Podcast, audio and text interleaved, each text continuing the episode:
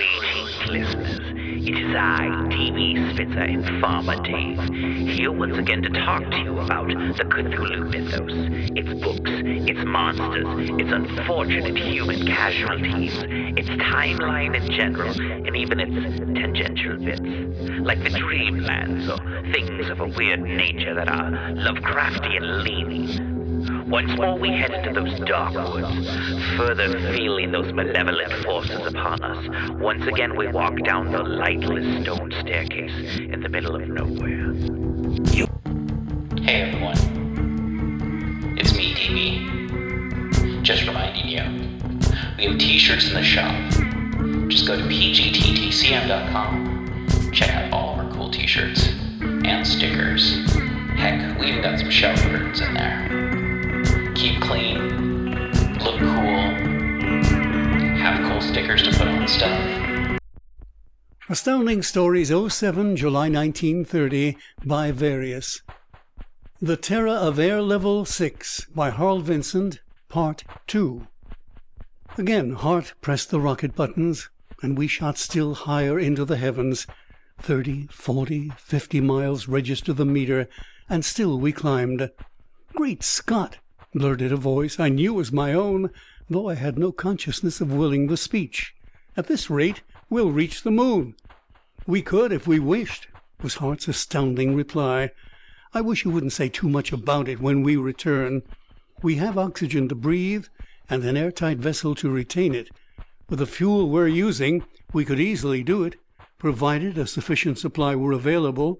However, the Pioneer does not have large enough storage tanks as yet. And, of course, we cannot now replenish our supply with sufficient rapidity, for the atmosphere has become very rare indeed where we are. My ultimate object, though, in building the Pioneer was to construct a vessel that is capable of a trip to the moon. You think you could reach a great enough velocity to escape the gravitational pull of the earth? I asked, marveling more and more at the temerity and resourcefulness of my science-minded friend. "Absolutely," he replied. "The speed required is less than 7 miles a second, and I have calculated that the Pioneer can do no less than 20. Mentally, I multiplied by 60. I could hardly credit the result. 1,200 miles a minute. "But how about the acceleration?" I ventured. "Could the human body stand up under the strain?" "That is the one problem remaining," he replied, "and I am now working on a method of neutralizing it. From the latest results of our experiments, George and I are certain of its feasibility." The Pioneer was now losing altitude once more, and Hart played the beam of the searchlight in all directions as we descended. He and George watched through one of the floor ports, and I followed suit. We were falling, unhampered by air resistance, and our bodies were practically weightless with reference to the Pioneer. It was a strange sensation. There was the feeling of exhilaration one experiences when inhaling the first whiff of nitrous oxide in the dentist's chair, a feeling of absolute detachment and carefree confidence in the ultimate result of our precipitous descent. I found considerable amusement in pushing myself from side to side of the cabin with a mere touch of a finger. There was no up nor down, and sometimes it seemed to me that we were drifting sideways, sometimes that we fell upward rather than downward. Hart and George were unconcerned. Evidently they were quite accustomed to the sensations. They bent their every energy toward discovering what had caused the disaster to the SF-22 and its convoy. For several hours we cruised about on the strangest search ever made in the air, alternately shooting skyward to unconscionable altitudes and dropping to levels 5 and 6 to replenish our fuel supply. We covered the greater portion of the United States before the night was over, but the powerful searchlight of the Pioneer failed to disclose anything that might be remotely connected with the disappearance of the SF-22. For me it was a never-to-be-forgotten experience. Lightning dashes from coast to coast, which required but a few minutes of time, circling many miles above New York or Washington or Savannah in broad daylight, with the sun low on the upcurving horizon, and then shooting westward into the darkness and skirting the Pacific coast less than 15 minutes later. but with 4 hours actual time difference. Space and time were almost one.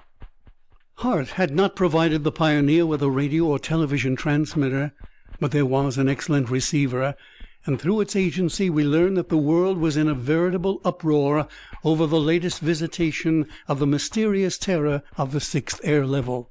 All commercial traffic in levels 4, 5, and 6 were ordered discontinued, and the government air control stations were flashing long messages in code, the import of which could but be guessed.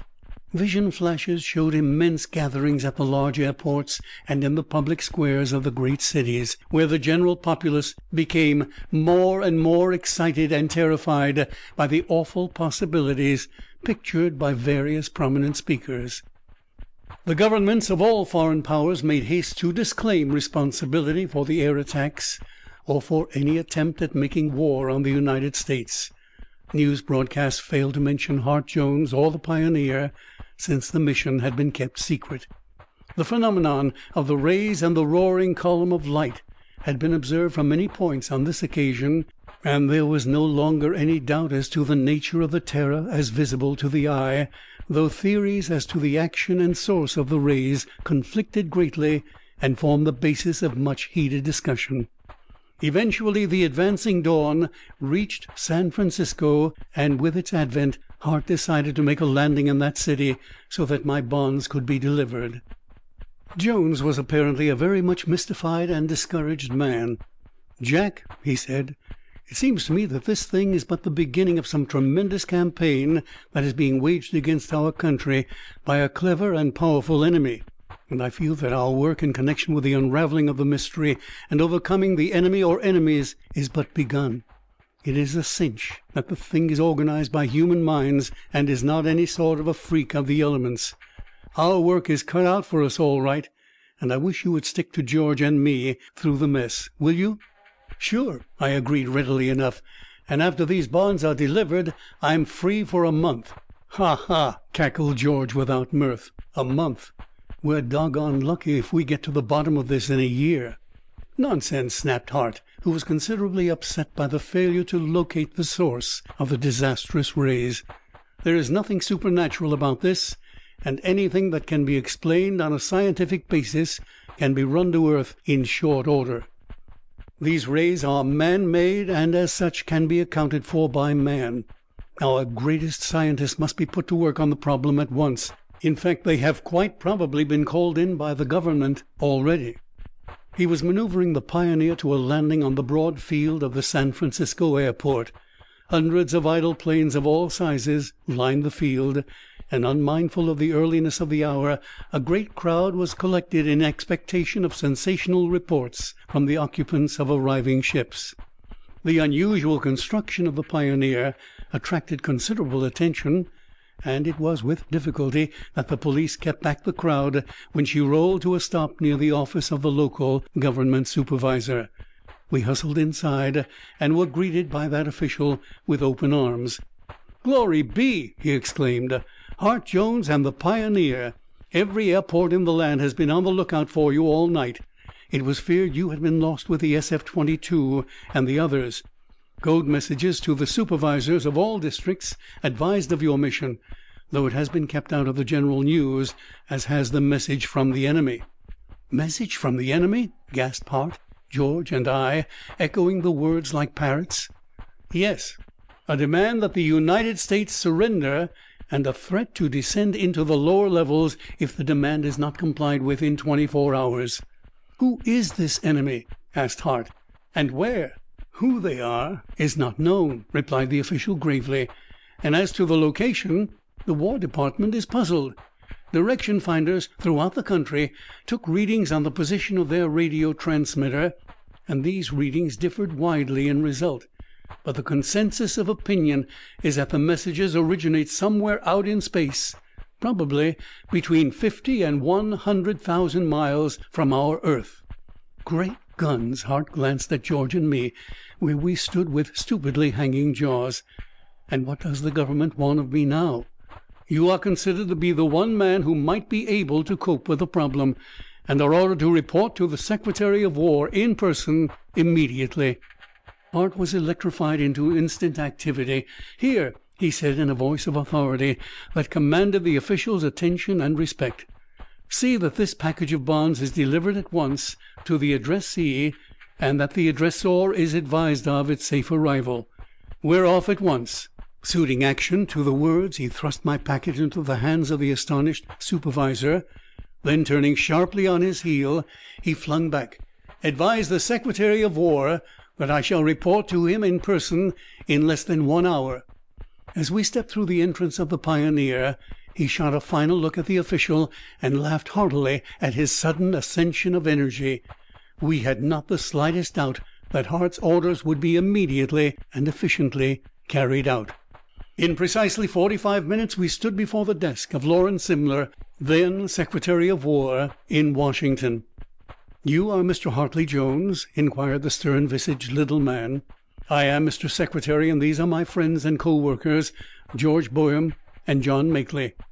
The Secretary acknowledged the introduction gravely, then plunged into the heart of the matter at hand with the quick energy for which he was famed. "It may or it may not be a serious situation," he said, "but certainly it has thus far been quite alarming. In any event, we have taken the matter out of the hands of the Air Traffic Bureau. We are prepared to defy the ultimatum of the enemy, whoever he may be, but we want your help, Mr. Jones. Every ship of the Air Navy will be in the upper levels within the prescribed 24 hours, and we will endeavor to stave off their attacks until such time as you can fit the Pioneer for a journey to their headquarters. How can your antiquated war vessels, capable of hurling a high explosive shell no more than 50 miles, fight off an enemy that is thousands of miles distant?" asked Hart. "It is believed by the research engineers of the government that though their headquarters may be located at a great distance, the raiders drop to a comparatively low altitude at the time of one of their attacks, returning immediately thereafter to their base." Hart Jones shook his head. "The engineers may be correct," he stated, "but how on earth can you expect a little vessel like the Pioneer to battle an enemy who is possessed of these terribly destructive weapons, and who has sufficient confidence in his own invulnerability to declare war on the greatest country on earth?" Secretary Simler dropped his voice to a confidential tone, and his keen gray eyes flashed excitement as he unfolded the details of the discoveries and plans of the War Department. We three listened in undisguised amazement to a tale of the unceasing labors of our Secret Service agents in foreign countries, of elaborate experiments with deadly weapons and the chemicals of warfare. We heard of marvelous new rays that could be projected for many miles and destroy whole armies at a single blast. Rays that would, in less time than that required to tell of the feat, reduce to a mass of fused metal the greatest first-line battleships of the old days of ocean warfare. We heard of preparations for defensive warfare throughout the civilized world, preparedness that ensured so terrible and final a war that it was literally impossible for a great world conflagration to again break out. We learned that the present mysterious signs of a coming war could not possibly have originated in any country on earth, else they would have been known of long in advance, due to the network of the Secret Service system. This war, so unexpectedly thrust upon us, was undoubtedly a war of planets. "But," objected Hart, "the messages were in English, were they not?" "They were," continued Secretary Simler, "and that puzzled our experts in the beginning. But it may well be that our enemy from out the skies has had spies among us for many years, and could thus have learned our languages and radio codes. In any event, we are to meet destructive rays with others equally destructive, and you, Hartley Jones, are the man who can make our effectiveness certain." "I?" "Yes. How long a time will be required in fitting out the Pioneer for reliable space flying?" Hart Jones pondered the matter, and I could see that he was overjoyed at the prospect of getting into the thing in earnest. "About 1 week," he replied, "providing you can send a force of 50 expert mechanics to my hangar at once, and supply all material as fast as I shall require it." "Excellent," said the Secretary. "We'll have the men there in a few hours, and will obtain whatever you need, regardless of cost, for immediate delivery."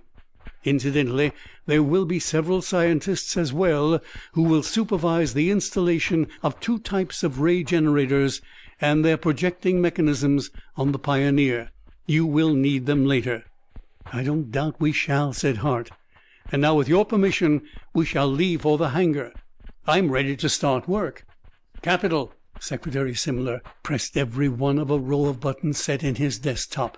We were dismissed. "Well," said I, when we reached the outside, "he's given you quite a job, Hart." "You said something," he replied, "but if this threat from the skies proves as real and as calamitous as I think it will, we all have our work cut out for us." "Do you really believe this enemy comes from another planet?" asked George, as we entered the Pioneer for the trip home. "Where else can they be from?" countered Hart. "But really, it makes no difference to us now. We have to go after them in earnest. Don't want to quit now, do you, George?" "What?" shouted George, as he jerked savagely at the main switch of the Pioneer. "You know me better than that, Hart. Did I ever let you down in anything?" "No," admitted the smiling Hart. "You never did, bless your heart. But Jack here is another matter. He has a wife and two kids to look after. That lets him out automatically." My heart sank at the words, for I knew that he meant what he said. And truth to tell, I saw the justice in his remarks. "But, Hart," I faltered, "I'd like to be in on this thing." "I know you would, old man, but I think it's out of the question, for the present at least. You can help with the reconstruction of the Pioneer, however." And meekly I accepted his dictum, though with secretly conflicting emotions. Little did I realize at the time that Hart knew far more than he pretended, and that he had merely attempted to salve his own conscience in this manner. I was very anxious to return to my family, and as I sped homeward in a taxicab after the Pioneer landed at her own hangar, my mind was filled with doubts and fears. Secretary Simler had been very brief in his talk, but his every word carried home the gravity of the situation. What if these invaders carried the war to the surface? Suppose they seared the countryside and the cities and suburbs with rays of horrible nature that would shrivel and blast all that lay in their path? My heart chilled at the thought, and it was a distinct relief when I gazed on my little home and saw that it was safe so far. I paid the driver with a much too large banknote and dashed up my own front steps, two at a time. A few hours later, I tore myself away and returned to the hangar, where the Pioneer now reposed in a scaffolded cradle. The sight which met my eyes was astonishing in the extreme, for the hangar had been transformed into a huge workshop, with seemingly hundreds of men already at work. It was a scene of furious activity, and to my utter amazement, I observed that the Pioneer was already in an advanced stage of disassembly. I had no difficulty in locating Hart Jones, for he was striding from lathe to workbench to boring mill, issuing his orders with the sureness and decision of a born leader of men. He welcomed me in his most brisk manner, and immediately assigned me to a portion of the work in the chemical laboratory, something I was at least partly fitted for. We labored far into the night, when a siren called us to rest and food. And this was to be a night and day job, and not a man of those on duty gave thought to the intense nervous and physical strain. 65 of us, I learned there were, though it had seemed there were several times that number. During the rest period, Hart switched on the large television and sound mechanism of the public news broadcasts. Great excitement prevailed throughout the United States, for there had been a leak and the news had gone abroad regarding the message from the enemy. There was widespread panic and disorder, and the government was besieged with demands for authentic news. The 24 hours of grace had nearly expired. Finally, the public was told of what actually was happening.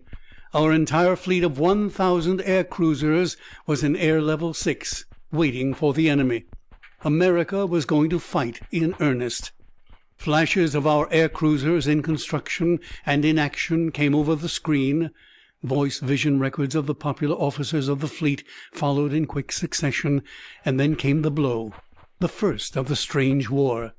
Two vessels of the air fleet had been destroyed by the triple rays and pillar of fire.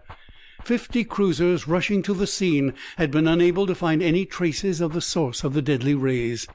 and this time there was an alarming element added. The pillar of fire had risen from a point near Gadsden in Alabama, and in its wake there spread a sulphurous, smoldering fire that crept along the ground and destroyed all in its path. Farms, factories, and even the steel rails of the railroads were consumed and burned into the ground, as if by the breath of some tremendous blast furnace. Hundreds of the inhabitants of that section perished, and it was reported that the fumes from the strange fires were drifting in the direction of Birmingham, terrifyingly visible in blue-green clouds of searing vapor. With the first news of the disaster came a wave of fear that spread over the country with the rapidity of the ether waves that carried the news. And then came stern determination. This enemy must be swept from the skies. Gatherings in public places volunteered en masse for whatever service the government might ask of them. The entire world was in an uproar, and from Great Britain, France, Germany, and Russia came immediate offers of their air fleets to assist in fighting off the terror. In less than an hour, there were nearly 5,000 cruisers in Air Level 6, patrolling its entire depth from 35,000 to 100,000 feet altitude.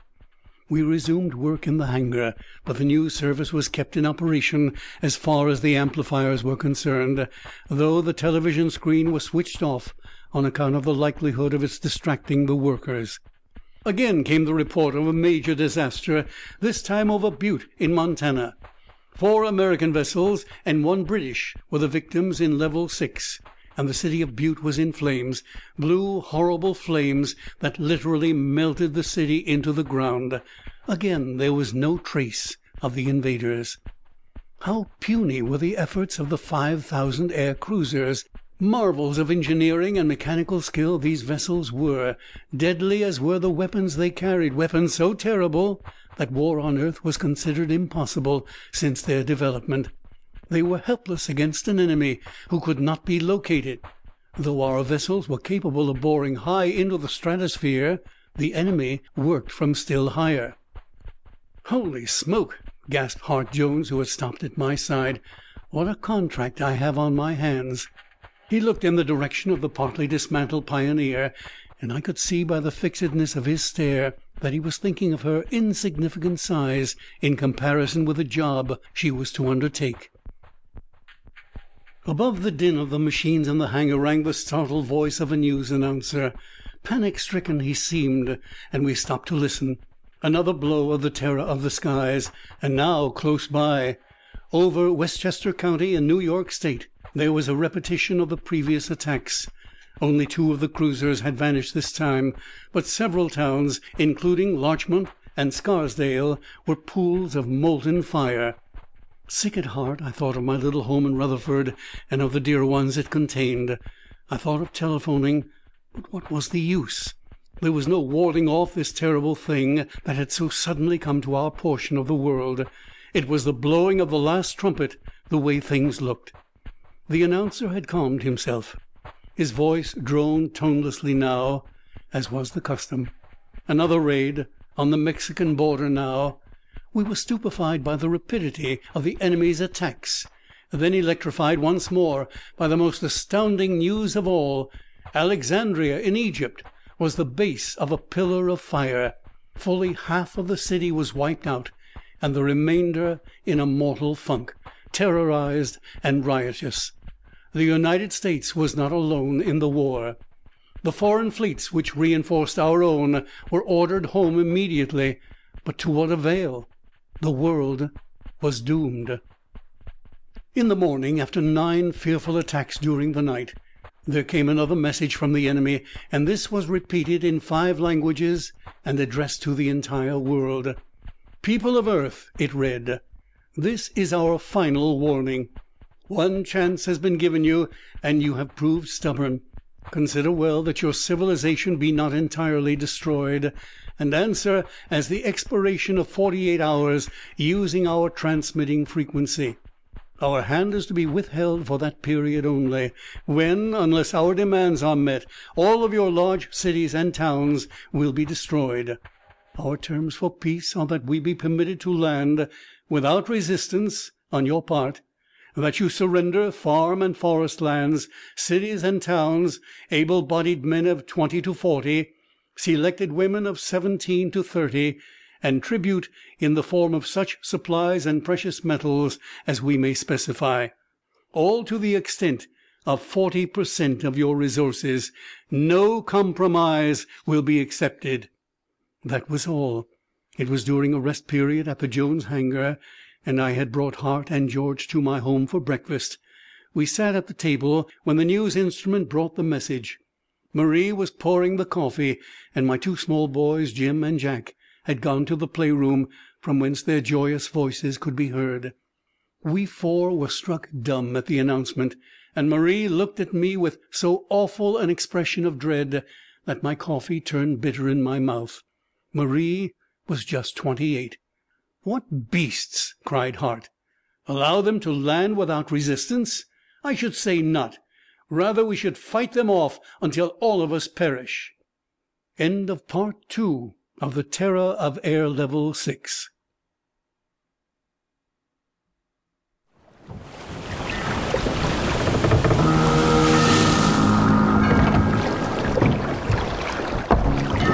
Welcome to Innsmouth, stranger. Hi, I'm Rob Pointon from the Innsmouth Book Club. Join me and my fellow guide John Chadwick as we take you on a fortnightly tour of Innsmouth. We visit places such as the Picture House, the Library and Innsmouth Museum to discuss all aspects of weird fiction, whether it be book, film, music, TV or art. As well as that, we stop over at the Gilman House to have a chat with a resident guest. That includes authors, artists, musicians, in fact Lovecraftian creatives of all types. You can find our free shows on Patreon, and there you can also sign up as a patron, which brings you bonus content, plus a monthly PDF copy of Innsmouth News, which features articles, author spotlights, all the latest news and reviews, and more. You can find us at patreon.com/InnsmouthBC. We hope to see you soon, because remember, Innsmouth isn't just a place, it's a state of mind. Thank you once again for listening to People's Guide to the Cthulhu Mythos. You can help show your support by going to the show notes and following any of the links that'll tell you how to support the show and how to support our guests. And thank you to all of our guests who you can find in the show notes. Rate, review, subscribe, and remember, patrons get priority access to asking us questions, suggesting topics, even, I don't know, submitting stuff. Actually, you don't have to be a patron to submit anything. That's how Dave got on the show, and that's how you can get on the show too. It's the People's Guide to the Cthulhu Mythos. Rate, review, subscribe, tell your friends. Thank you for listening. Back to the show. Prepare for a spine-tingling, nerve-shattering podcast featuring all your favorite monsters. You won't believe your ears when you listen to Monster Kid Radio.